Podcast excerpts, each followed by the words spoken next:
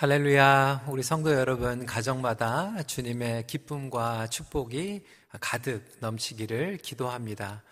우리가 함께 모이는 대면 예배, 6월 어, 첫째 주면 함께 할 수 있을까 사실 어, 손꼽아 기다렸는데, 어, 저희들에게 더 인내가 필요한 것 같습니다. 하지만 지금 이 시간에도 여러분과 함께 하시는 주님의 임재 가운데에서 또 평안으로 예배드리는 우리 모든 성도님들이 되시기를 바랍니다. 어, 계속해서 Navigating Life, 인생의 GPS, 자문서를 통해서 나누고 있습니다. 오늘은 아, Friendship, 우정에 대해서 함께 나눌 텐데요. 참된 우정을 가꾸는 지혜라는 제목으로 말씀을 나누겠습니다. Today we will be sharing friendship wisdom based on Proverbs chapter 27 from verse 6 to 10. 인생의 여정을 좋은 친구와 함께 가는 것은 최고의 축복입니다. Blessed are those who journey with good friendship. 에센 바흐는 이렇게 이야기를 했습니다. 한 사람의 진실한 벗은 천명의 적이 우리를 불행하게 만드는 그 힘 이상으로 우리를 행복하게 만든다. 좋은 친구로 인하여서 우리는 행복을 어, 경험하게 되죠. 성경은 좋은 친구는 먼 가족보다 더 소중하다라고 이야기를 하고 있습니다.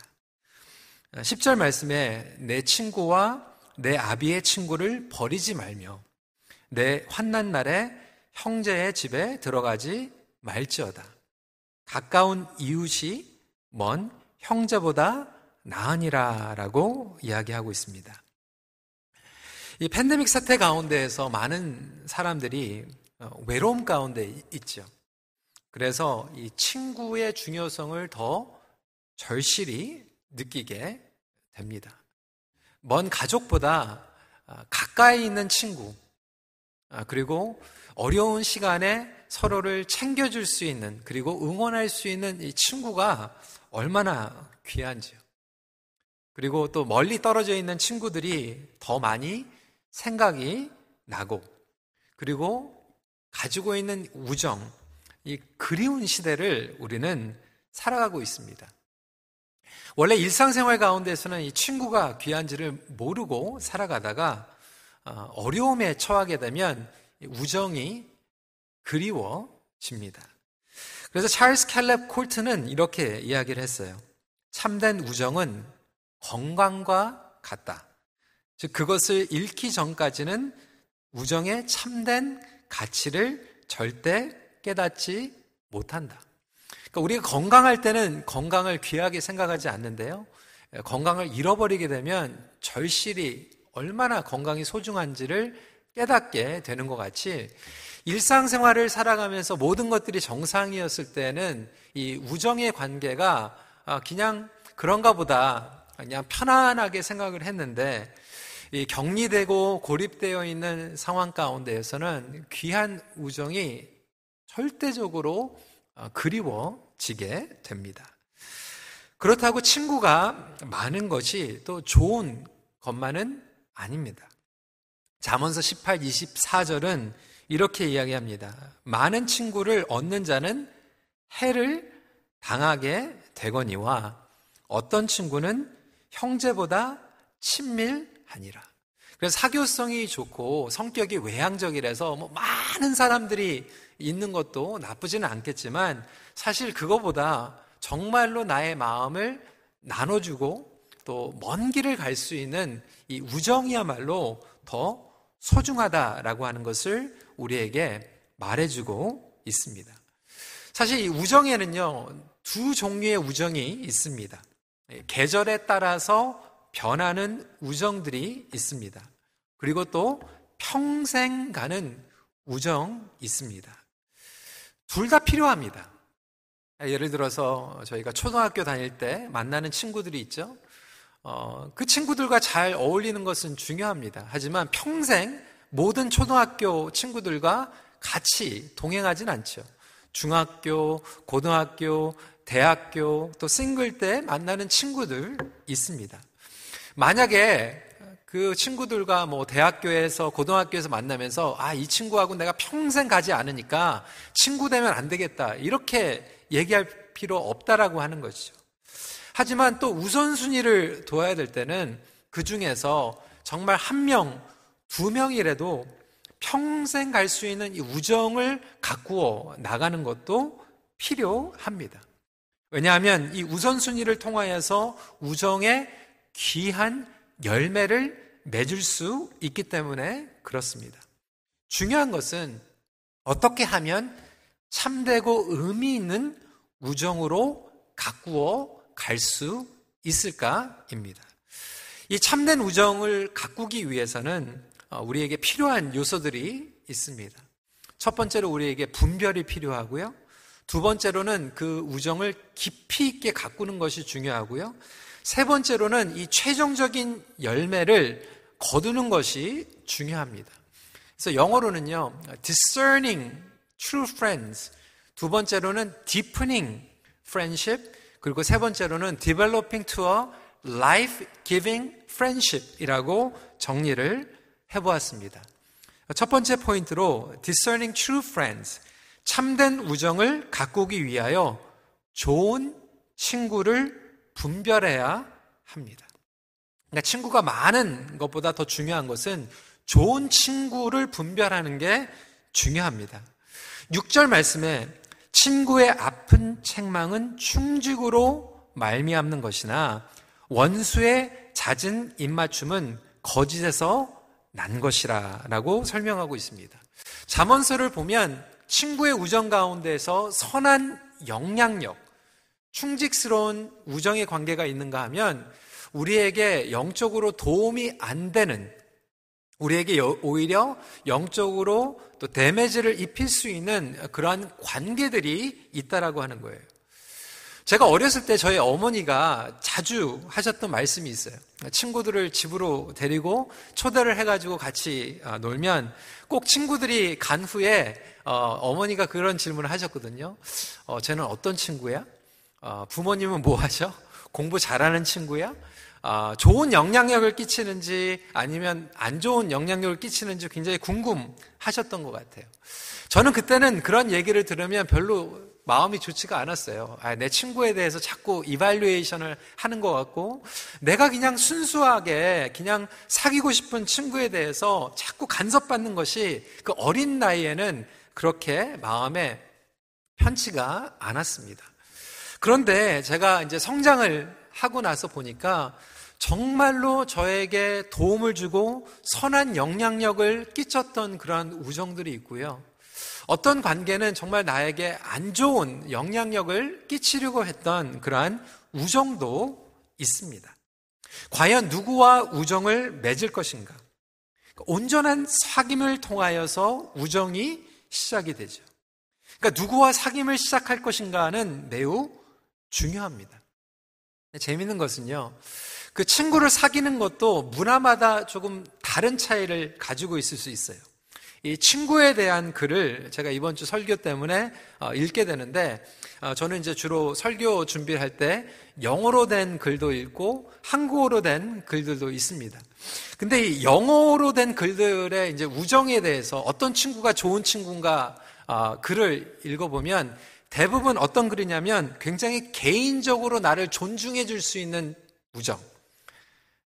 그러니까 나의 사생활, 나의 프라이비시는 그냥 터치 안 하고 내 모습 그대로 그냥 내버려두는 그러한 우정의 관계를 이 서구 문화에서는 굉장히 어, 선호한다라고 하는 거예요. 어, 그런데 한국 글들을 읽어보니까 이 한국 우정은 어떤 게 있냐면 정이 있어요. 정. 어, 그리고 나를 위해서 서로를 희생해 줄 수 있는 그러한 프렌십, 그런 우정을 우리는 기대합니다. 저는 뭐 서구 문화, 아시아 문화 뭐 더 좋고 나쁜 것을 떠나서 굉장히 중요한 것은 내가 우정의 관계로 갖고 나갈 때 어떠한 기대를 가지고 있는가가 매우 중요합니다. 각자가 가지고 있는 이 기대와 기준이 다를 수 있기 때문에 그렇습니다. 어떤 분들은 계속해서 이 우정의 관계를 통해서 자꾸 실망하고 상처받는 분들이 계세요. 그리고 오랫동안 우정의 관계를 가꾸지 못하는 분들도 있습니다. 그 이유는 굉장히 현실적인 기대를 가지고 있지 않기 때문에 그렇습니다. unrealistic, 비현실적인 기대를 가지고 있습니다. 비현실적인 기대 때문에 자꾸 실망을 하는 거예요. 어떤 경우에는 사실 스스로의 자기 자신을 알지 못합니다. 그러니까 자기 자신을 알지 못하고 자기가 무엇을 굶주려 하고 어떤 것들을 필요로 하고 자기가 어떤 것을 줄 수 있는지 모르는 상태에서 우정의 관계를 맺으려고 하다 보니까 스스로와 어울리지 못하기 때문에 친구들과 어울리지 못하게 됩니다. 예전에 청년 수양회에서 청년들이 이제 결혼 배우자를 찾는데 저에게 이제 상담을 요청하면서 이런 얘기를 하는 거예요. 목사님, 제가 결혼하고 싶은 이유가 외로워서 결혼하겠다는 거예요. 외로워서. 그래서 제가 우리 청년들에게 그렇게 얘기했어요. 혼자 행복하지 못한 사람은 누구와 결혼해도 행복하지 못합니다. 그러니까 사실 내가 스스로 혼자 하나님 안에서 행복할 수 있어야지 누구를 만나도 행복을 경험하게 됩니다. 근데 나 혼자서 스스로 만족하지 못하고 행복하지 못하고 늘 외로우면 누구를 만나도 외롭게 됩니다. 결혼 관계뿐만이 아니라 사실 우정에서도 마찬가지예요. 내 자신과 어울리지 못하면 친구를 만나도 온전하게 어울리지 못하고 어떤 사람과 친구가 되어도 행복하지 못합니다. 그래서 그 사람을 알려면 친구를 알아야 한다라고 하는 이야기를 가지고 있는데 사실 자기를 알아야지 친구를 알아갈 수 있고 결국 내가 성장하고 성숙하는 만큼 우정도 성장하고 성숙할 수 있습니다. 그 우정의 관계를 잘 가꾸는 사람은 균형 잡힌 사람이라고 이야기할 수 있습니다. 이 균형이 잡히지 않으면 그리고 그러한 건강한 프렌십이 없으면 사실 어, 배우자가 피곤해요. 그리고 가족들이 피곤합니다. 여러분 한번 생각을 해보세요. 남편이 친구가 없으면요, 자꾸 그냥 아내 카톡 오는 것만 관심 있고, 어, 아내들도 이렇게 친구가 없으면요, 그것을 다 남편에게 원하고요, 행복하지 못합니다. 균형이 없지요. 그렇다고 무조건 친구가 많은 것도 좋은 것이 아니라고 아까 말씀을 드렸습니다. 잠언서는 가까이 하지 말아야 할 친구, 그리고 주의해야 할 친구, 거리를 두어야 할 친구에 대해서 이야기를 하고 있습니다. 잠언서 16장 28절이죠. 폐역한 자는 다툼을 일으키고 말쟁이는 친한 벗을 이간하느니라. 그러니까 이간하는 친구. 다른 사람의 욕을 많이 하는 친구. 여러분 왜 그렇습니까? 복음의 능력은 화목입니다. 십자가의 능력은 회복의 능력입니다. 근데 신앙을 가지고 교회를 다닌다고 하면서도 끊임없이 그 관계를 이간질하는 그러한 경우가 있습니다. 그러니까 믿음과 삶이 따로 분리된 삶을 살고 있다라고 하는 것을 단편적으로 보여주고 있는 거예요. 그러니까 선한 영향력을 끼치는 친구들은 평화를 이룹니다. 그리고 불편한 관계도 회복을 시킬 수 있는 프렌십입니다. 하지만 우리가 멀리 해야 되고 거리를 두어야 될 친구들은 뭐냐면 끊임없이 와가지고 다른 사람을 비방하고 헐뜯는 그러한 친구들입니다. 부정적이고요. 정죄하고요. 비방하고 헐뜯는 사람. 그런데 그런 사람과 자꾸 내가 마음이 매료가 되고 끌리고 더 얘기 듣고 싶고 재미를 느낀다면 사실 그 사람도 똑같은 성향을 가지고 있기 때문에 그런 거예요. 반면에 그런 얘기를 들었을 때 마음이 불편하고 성령의 근심을 가지고 경험을 하는 경우가 있죠. 불편하죠. 여러분, 그게 정상이에요. 그래서 저와 여러분들이 그러한 우정을 갖고 갈 때 정말로 선한 영향력을 끼치는가, 안 좋은 영향력을 끼치는가 점검할 필요가 있습니다. 제가 오늘 이 말씀을 드리는 것은 그래서 조금만 비방하고 안 좋은 사람들과 친구를 끊으라는 게 아니에요. 건강한 거리를 유지하는 것이 필요합니다. 정말 좋은 친구는 어떤 친구냐면 내가 성공했을 때도 같이 기뻐해주고 실패했을 때도 상관이 없이 나에게 응원해주고 배려해줄 수 있는 친구가 좋은 친구입니다. 내 편이 되지는 친구가 중요해요. 끊임없이 나를 용기를 주고 칭찬해주는 친구가 필요합니다. 지난주에도 말씀을 드렸지만 부부 관계에서도요, 진실을 얘기해 줘야 되거든요. 하지만 진실을 얘기해 주면서도 칭찬해 주는 배우자가 귀한 배우자입니다. 마찬가지로 친구의 프렌십 가운데에서도 나에게 칭찬해 주고 응원해 줄 수 있는 그러한 친구가 중요합니다. 내 편이 돼주는 거예요.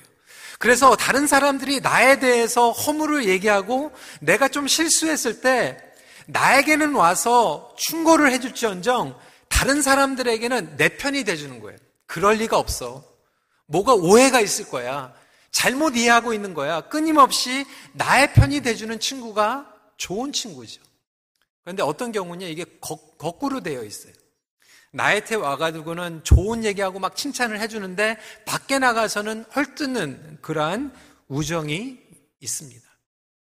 여러분 성경에 나온 좋은 우정 가운데에서 요나단과 다윗 그 프렌십이 있죠. 요나단은 아버지 사울이 다윗을 죽이려고 했을 때 끝까지 다윗의 편이 돼 줍니다. 다윗을 변호해 줍니다. 그리고 그를 보호해 줍니다. 자신의 미래, 왕관, 자리, 그거와 상관이 없이 끊임없이 다윗을 응원해주고 변호해주고 칭찬해주는 요나단이야말로 정말로 참된 친구가 아니겠습니까? 그래서 다른 사람들이 막 오해거리가 생겨도 나와 직접 전화할 때까지는 그것을 믿지 않는 친구. 그래서 전화해가지고 정말 잘못한 거 있으면 나에게 얘기해 줄 수 있는 친구. 문제는 우리가 그런 친구들을 원하지만 우리 스스로가 그런 친구가 되어주는 것은 더욱 중요합니다. 우리가 선한 친구를 구별하는 것도 중요하지만 과연 나는 다른 사람들에게 선한 영향력을 끼치고 있는 친구인가 점검해 볼 필요도 있습니다.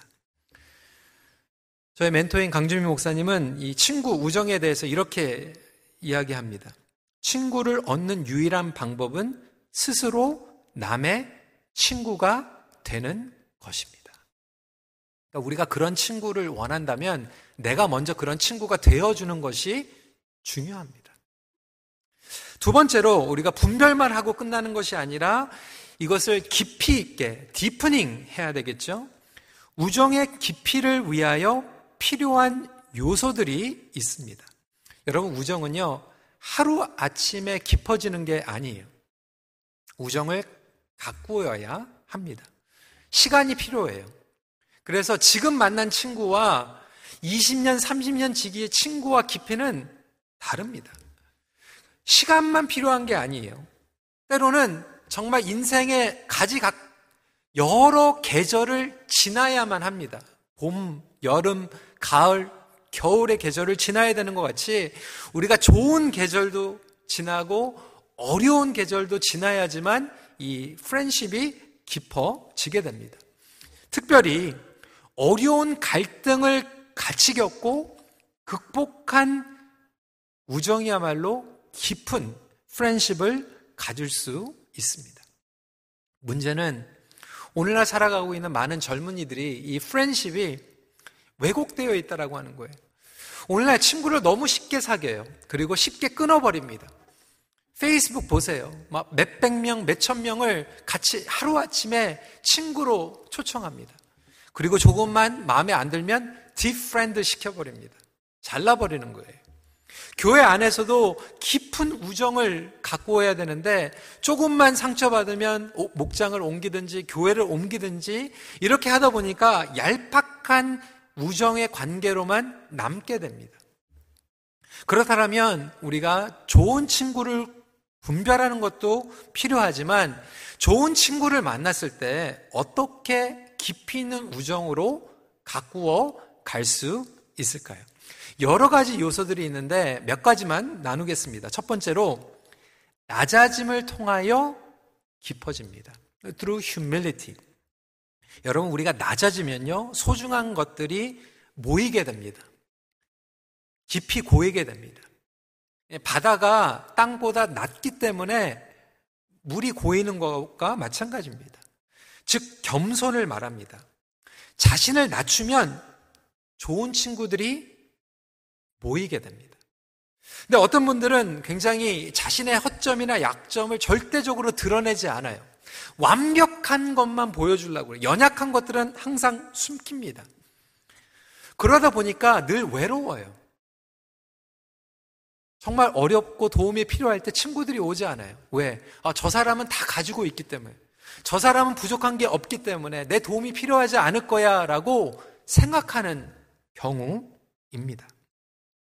근데 낮아짐을 통하여서 깊어진다라고 하는 것은 내가 낮아지기 때문에 상대방을 존중해 줄 수밖에 없어요. 상대방을 나 자신보다 더 소중히 여깁니다.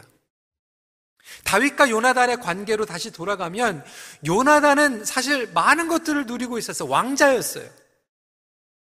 부귀 영화를 누리고 있었어요. 다윗은 이제 쫓겨날 수밖에 없는 모든 것을 다 잃어버린 처지에 있었습니다. 그럼에도 불구하고 요나단은 다윗을 존중해 줬어요. 내가 가진 자고 당신은 없기 때문에 아 불쌍해서 그냥 불쌍한 친구 도와준다라고 하는 그런 관계가 아니라 다윗을 존중하고 높여주고 올려주는 그러한 겸손한 배려가 있었습니다. 사무엘상 20장 42절 말씀 함께 읽도록 하겠습니다. 시작. 요나단이 다윗에게 이르되 평안히 가라. 우리 두 사람이 여호와의 이름으로 맹세하여 이르기를 여호와께서 영원히 나와 너 사이에 계시고 내 자손과 내 자손 사이에 계시리라 하였느니라.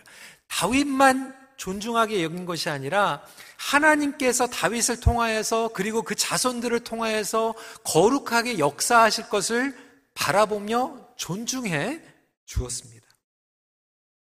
겸손함의 우정이라고 하는 것은 상대방이 무엇이 필요한지를 알고 함께 채워주는 우정이에요.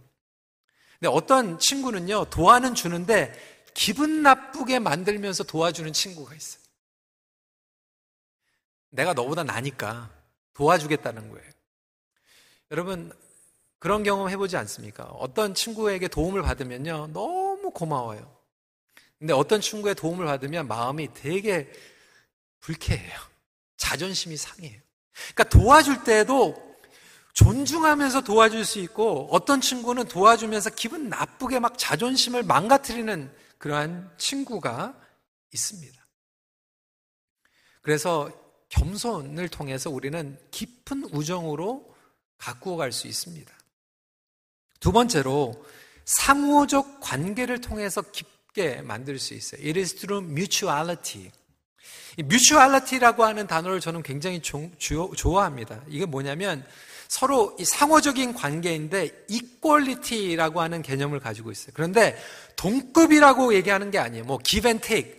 그래서 내가 이번 주에는 내가 음식점에 가가지고 밥을 샀으니까 다음 주에는 밥을 꼭 내가 사야 된다. 이런 take, 공정한 거래의 관계를 얘기하는 게 아니에요.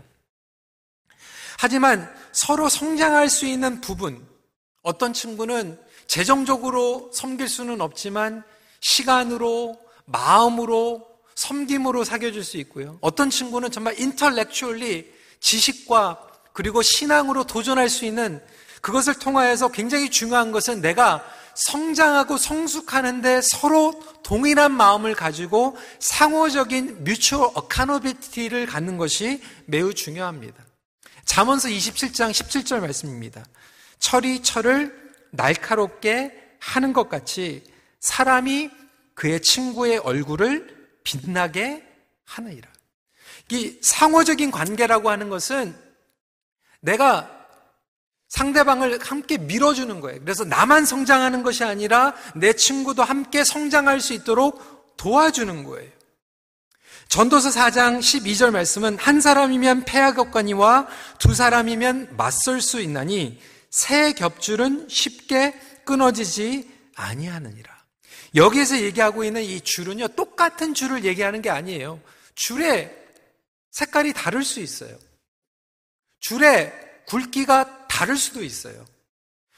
줄의 굵기가 다르고 색깔이 다를 수 있지만 중요한 것은 우리가 똑같은 축복하는 그리고 응원하는 마음으로 함께 갈 수 있는가입니다. 어, 저에게도 여러 친구들이 있지만 어, 오늘 이 말씀을 준비하면서 저와 가장 친한 어떻게 보면 이제 영어로 이야기하면 best friend, 절친 생각이 굉장히 많이 났어요. 제 절친은 사실 어, 지금 한국에 있습니다.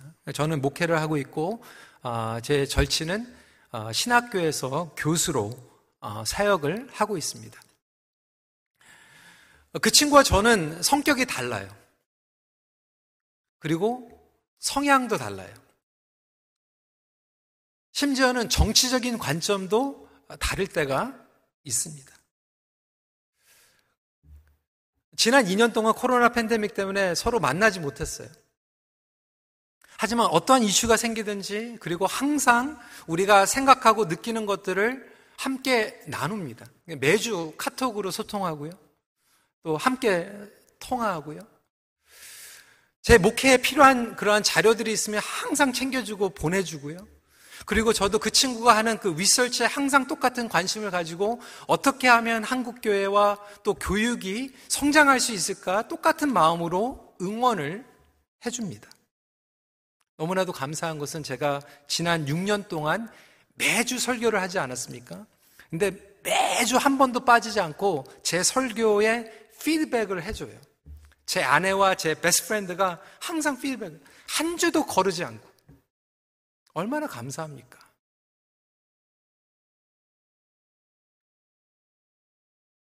우리는 친구를 원하지만 그 깊이를 가꾸는데 이 상호적인 관계 여러분 전화 받는 거 기다리지 마세요. 여러분들이 전화하세요.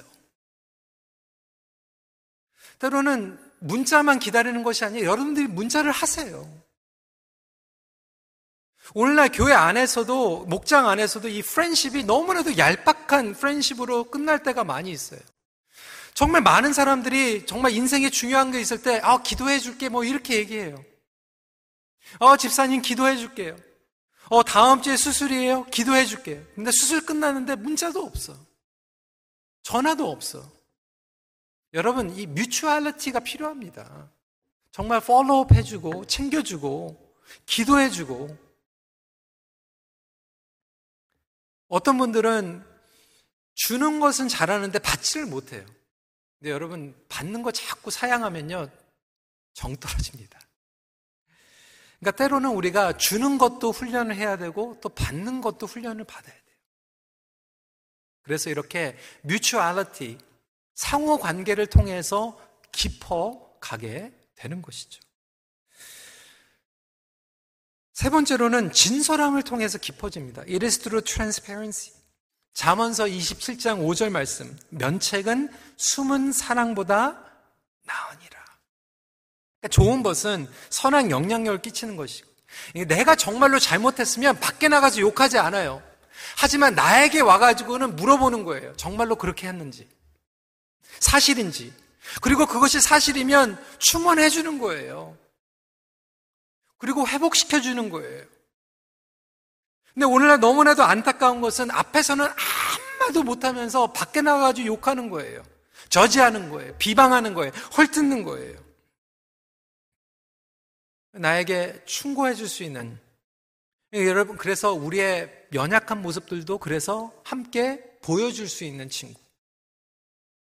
이것은 부부 관계에서도 적용이 되죠. 어떤 부부는요, 평생 살아가는데 친구가 되지 못해요. 그것도 참 안타까운 거죠. 부부로 살아가는데 친구가 되지 못한다면.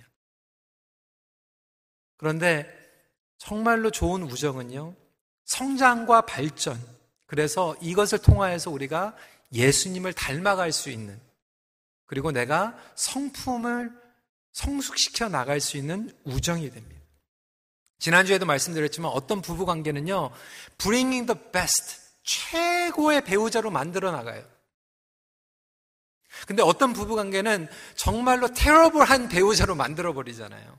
그러니까 bringing the best or bringing the worst 메일즈가 있던 마찬가지로 우정도 마찬가지거든요. 이 우정을 통하여서 깊어지면요. 그리고 이 트랜스페런시 진솔함이 있으면 최고의 친구로 만들어 갈 수 있는데 어떤 우정은요. 정말로 worst 친구로 만들어 갈 수 있어요.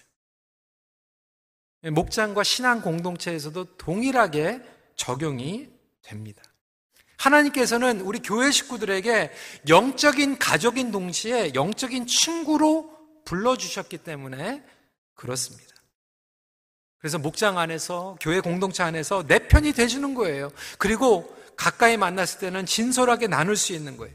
그래서 잘못한 거 있으면 함께 나누고 회복시켜주고 성장하고 성숙할 때 그 우정은 깊게 가꾸어 갈 수 있습니다. 마지막 포인트입니다. 참된 우정의 목적은 생명을 나누는 것입니다. It is about developing to a life-giving friendship. 여러분, 우리가 친구 하면 그냥 어울리고 편하고 뭐 그런 우정을 생각하겠죠. 물론 그런 우정도 굉장히 중요합니다. 그런데 이 우정에도요, 목적이 있어요. 부부 관계도 목적이 있어요. 우리가 인생을 살아가면서도 목적이 있어요. 목적이 없으면요, 우정도요, 오래되면 오래될수록 사실 성장할 수 없어요. 라이프 기빙이 될 수가 없어요. 그냥 만나면 그냥 똑같은 얘기만 하는 거예요. 10년, 20년, 똑같은 수준, 얄팍한 수준에 머물러 있는 친구. 여러분 골프 치고 테니스 치고 물론 그런 친구 우정의 관계도 좋습니다. 그런데 평생 골프는 쳤는데 속에 있는 얘기를 나누지 못하고 예수 그리스도의 생명을 나누지 못한다라면 그것은 목적이 없는 그냥 머물러 있는 우정 관계로 남을 수 있는 거죠. 그래서 어울리는 것도 중요하지만 사실 열매를 기대하십시오. 그리고 열매를 맺는 우정의 관계로 이끌어 가십시오. 구절 말씀에 보면 기름과 향이 사람의 마음을 즐겁게 하나니 친구의 충성된 권고가 이와 같이 아름다우니라. 그래서 최고의 우정의 열매는 예수 그리스도의 열매를 나누는 거예요. 여러분 비극 아닙니까? 평생 친구였는데 여러분들이 가지고 있는 복음의 비밀을 나누지 못한다면 예수 믿지 않는 사람과 친구로 있다면 언젠가는 그 친구에게 예수 그리스도의 생명을 전해야 되지 않겠습니까? 아, 내 친구들은 다 교회 다니는 친구예요. 그런데도 불구하고 교회 다니는 친구들인데도 어려울 때 같이 기도하지 못하고 간증도 나누지 못하고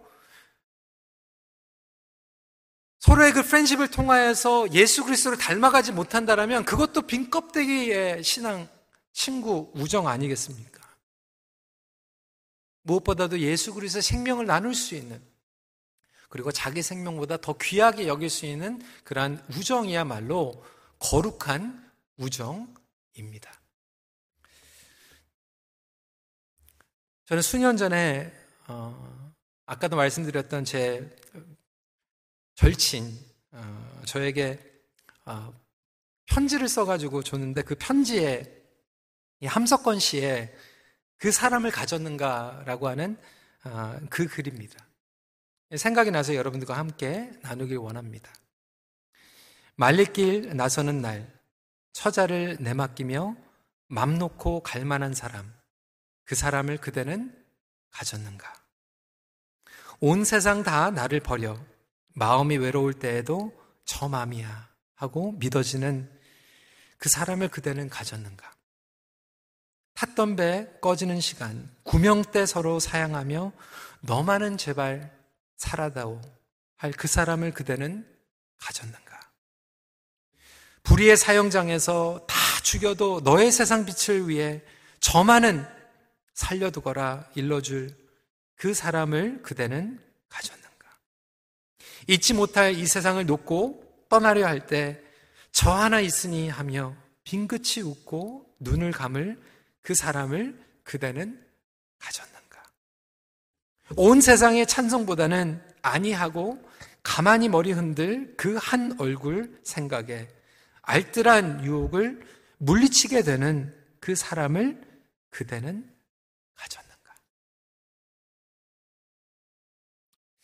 여러분 이 글을 읽으면서 어떤 생각이 드십니까? 근데 이 생명을 나눌 수 있는 우정, 이것은 우리 안에 스스로 배울 수가 없죠. 바로 하나님과의 사귐을 통해서 배우게 됩니다. 하나님과 사귀는 분들은 이러한 생명의 열매를 얻을 뿐만이 아니라 동일하게 우정을 통해서 나누게 됩니다. 성경은 하나님께서 우리의 친구가 되신다고 말씀하고 계십니다. 구약을 보면요. 하나님께서 아브라함의 친구가 되어주세요. 그리고 신약을 보면 예수님께서 제자들을 친구라고 불러 주십니다. 요한복음 15장 15절 말씀이죠. 이제부터는 너희를 종이라 하지 아니하리니 종은 주인이 하는 것을 알지 못함이라. 너희를 친구라 하였노니 내가 내 아버지께 들은 것을 다 너희에게 알게 하였습니다. 그러니까 예수님께서는 제자들을요, 그냥 종으로 부르신 게 아니라 친구로 부르셨어요. 하나님께서 우리의 친구가 되어 주십니다. 여러분, 우리가 이 관계들을 정립할 때요, 유교적으로 생각하시는 분들이 많아요. 뭐 서양적으로 동양적 이걸 떠나서 사실 성경적인 관계로 가꾸어 나가는 것이 중요합니다. 그러니까 지난주에도 제가 결혼 목적에 대해서 성경적으로 목적에 대해서 말씀을 드렸는데 어떤 분들은 여전히 그 예전에 가지고 있는 이 가치관으로 자꾸 결혼을 생각을 하다 보니까 이 갈등이 일어나지 않습니까? 교회에서도요, 많은 분들이 하나님을 친구의 영을 가지고 섬겨야 되는데, 종의 영을 가지고 섬겨요. 그러니까 하나님과 친해지지 못하는 거예요. 그러다 보니까 교회 안에서의 관계도요, 이 친구의 영을 가지고 관계를 맺는 게 아니라 이 종, 수직 관계, 어, 특히 한국어권 정서는 더 그런 것 같아요. 제가 코리안 미니스트리하고 EM 미니스트리를 같이 하는데 어, EM에서는 뭐 주일날 예배 끝나고 같이 친교실에서 테이블에 앉아가지고 식사를 하면 어, 되게 좋아해요. 반가워하고. 그리고 어떤 성도님들은 저에게 와가지고 저랑 같이 밥 먹자고 그러고. 근데 KM에서 친교실에서 권사님, 나이 드신 권사님 옆에 제가 앉으면 목사님 체하겠어요. 막 그래요. 그러니까 아직도 이게 성경적인 관계, 정말 이 lifelong friendship, life-giving friendship을 가지고 우리가 어, 신앙의 여정을 가는 게 아니라 아직도 이런 막 유교적인 이 가치관을 가지고 관계를 맺는 거죠. 네, 여러분, 하나님께서 우리에게 관계를 맺기 원하시는 것은요, 사귐의 관계예요. 친구의 영을 가지고 우리가 하나님을 사귀길 원하십니다. 그래서 하나님과 친구의 영을 가지고 신앙생활을 할 때 생명력을 얻게 됩니다. 그리고 예수님과 우정을 맺게 됩니다. 그리고 예수님과 우정을 잘 맺게 되는 사람들은 다른 사람과 생명을 나누는 우정을 키워갈 수 있게 됩니다. 예수님은 제자들을 친구로 부르셨죠. 진정한 우정은 예수님을 통해서 배우게 되는 거예요. 예수님은 제자들이 배신할 줄 알았어요. 실패할 줄 알았어요. 넘어질 줄 알았어요. 그럼에도 불구하고 예수님은 끝까지 그들을 찾아가서 회복시키십니다. 예수님은 끝까지 자기의 생명을 바쳐서라도 그들을 살리십니다. 여러분, 그것이 진짜 우정이에요. 오늘날 이 진짜 우정이 없는 이유는 아까도 말씀드렸지만 이 친구를 너무나도 쉽게 그냥 잘라버려요. Walk away from friendship. 조금만 마음에 안 들면 잠수 타버리고 끊어버리고 사귀었다가 그냥 끊어버리는 그러다 보니까 우정이 깊어지지도 않고 생명을 나누는 관계로 키워갈 수도 없다라고 하는 거예요. 요한복음 15장 13절 말씀은 사람이 친구를 위하여 자기 목숨을 버리면 이보다 더 큰 사랑이 없나니. 말씀을 정리합니다. 성도 여러분, 예수님과 친해지십시오. 예수님과 우정을 통해서 어떻게 우정을 갖고 가는지 배워가세요. 그리고 두 번째로 여러분 자신과 친해지십시오. 그때 다른 사람들과 친밀함을 배워갈 수 있습니다. 우정의 관계를 통해서 용서하고 성숙하고 도전하고 칭찬해주고 보호해주고 이 성품을 맺어가는 그러한 축복을 통해서 저와 여러분들이 하나님께서 주신 이 귀한 삶을 하나님께서 주신 목적 가운데에서 살아갈 수 있길 주님의 이름으로 축원합니다. 예수님은 변치 않는 친구가 되어 주십니다. 같이 기도하겠습니다. 우리 시간에 함께 기도하면서 제가 친구에 대해서 우정에 대해서 설교를 했는데 성령님께서 여러분들 계속 어, 기억나게 하시는 그런 친구들이 있을지 모르겠어요. 이 시간에 그 프렌십들을 위해서 좀 기도했으면 좋겠어요. 그 친구들을 위해서 좀 기도했으면 좋겠어요. 축복했으면 좋겠어요. 그리고 친구들에게 서운한 것, 뭐 상처 입은 것, 뭐 이런 것들도 많이 있겠지만 우선 나 자신을 점검하면서 나는 과연 어떠한 친구인가? 혹시 내가 성장하고 성숙해야 될 그러한 부분들이 있는가? 내가 혹시 잘못된 기대를 가지고 있지는 않은가? 그런 부분들이 있다라면 하나님 제가 성장하게 해주세요. 그리고 예수님과 어떻게 친해지는지 가르쳐 주세요. 내 안에 겸손이 있게 알려주시고, 정말 배려해 줄 수 있는 마음, 그리고 진실함으로 다가갈 수 있는 마음 뿐만 허락해 주실 뿐만이 아니라, 정말 놀라운 예수 그리스도의 생명을 나눌 수 있는 그런 자가 되게 해주세요. 혹시 여러분 친구들 가운데서 예수님을 알지 못하는 분들이 있다면 이 시간에 기도했으면 좋겠어요. 주님, 내가 정말로 아끼는 그 친구, 예수님 만나게 해주세요. 그리고 예수 그리스도 안에서 만난 친구들이 혹시 그러한 생명을 나누지 못하고 그냥 얄팍한, 그냥 즐기고 노는 것도 중요하지만 아무런 신앙의 영적인 열매를 맺지 못하고 있다라면 그 관계를 위해서도 다시 한번 좀 기도하는 시간 가졌으면 좋겠고요. 이 시간에 생각나는 사람들 또 축복하면서 기도하는 시간 갖도록 하겠습니다. 기도하시겠습니다.